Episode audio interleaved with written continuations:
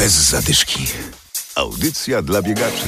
I wreszcie jest wiosna, zrobiło się ciepło, a to idealny czas, żeby zacząć biegać. Dziś w programie o tym, jak to zrobić, żeby się nie zniechęcić, a oprócz tego będą też zaproszenia na biegi. Adam Sołtysiak, zapraszam. Rozgrzewka. Powoli można schować do szafy długie spodnie i rękawiczki. Przed nami wiosna, idealny czas, żeby rozpocząć przygodę z bieganiem. Tydzień temu mówiliśmy o tym, jak pozytywnie wpływa ten sport na nasze ciało. Dziś konkretne wskazówki od trenera Adriana Żakowskiego, jak zacząć biegać i szybko się nie zniechęcić. Niezwykle ważnym jest, y, zwłaszcza dla biegaczy, którzy zaczynają swoją przygodę, to by znaleźć motywację, znaleźć cel, do którego będziemy dążyć. Może to być udział w zawodach, czy osiągnięcie wymarzonej sylwetki.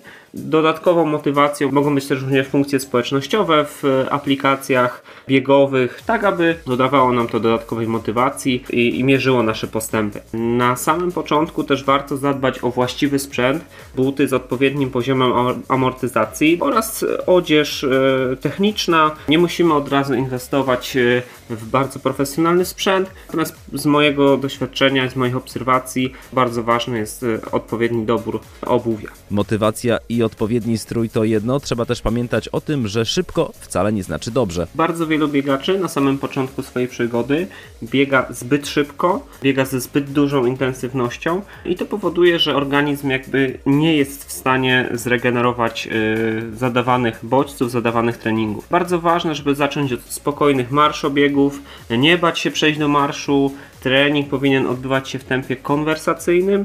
Powinniśmy być w stanie swobodnie rozmawiać podczas biegania, tak żeby nie przesadzić z intensywnością na samym początku naszej przygody i uniknąć kontuzji i uniknąć przemęczenia treningami. Trzeba więc pamiętać o odpoczynku i o regeneracji, ale nie tylko. Pamiętać również należy o treningu uzupełniającym. Trening siłowy, yoga, rozciąganie dynamiczne, czy też ćwiczenia sprawnościowe pozwolą biegać sprawniej e, i efektywniej. Nie należy też zamykać się na inne sporty. Rower, pływanie e, pozwolą trochę odciążyć stawy i poprawić ogólną kondycję. To też jakby dodatkowe urozmaicenie, co spowoduje, że nie wpadniemy e, w rutynę biegową. Bardzo ważny jest również aspekt regeneracji. Należy się regularnie wysypiać. Organizm podczas snu najintensywniej się regeneruje. Sam niedobór snu jakby negatywnie wpływa na e, nasze możliwości, jeśli chodzi o wytrzymałość i wydolność. Niezwykle ważna jest również aktywna regeneracja. Warto wprowadzić w ciągu tygodnia automasaż w postaci np. rolowania, tak by działać prewencyjnie przed kontuzjami. Gdzie biegać, ile biegać, co zjeść? O to wszystko zapytamy naszego eksperta w kolejnym odcinku. Bez zadyszki. A teraz zaproszenie do Kostrzyna pod Poznaniem. Miasto zorganizowało Grand Prix biegów. Przez cały sezon będzie okazja wystartować w kilku biegach, na krótszych i dłuższych dystansach. Będzie też bieg z przeszkodami.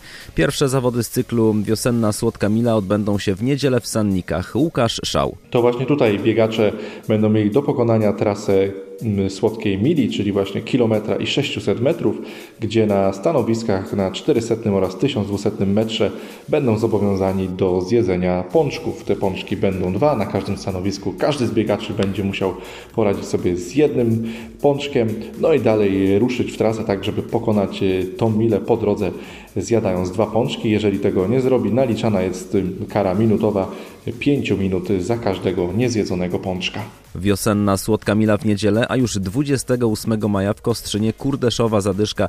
Bieg na 10 km można się już zapisywać. Bez zadyszki.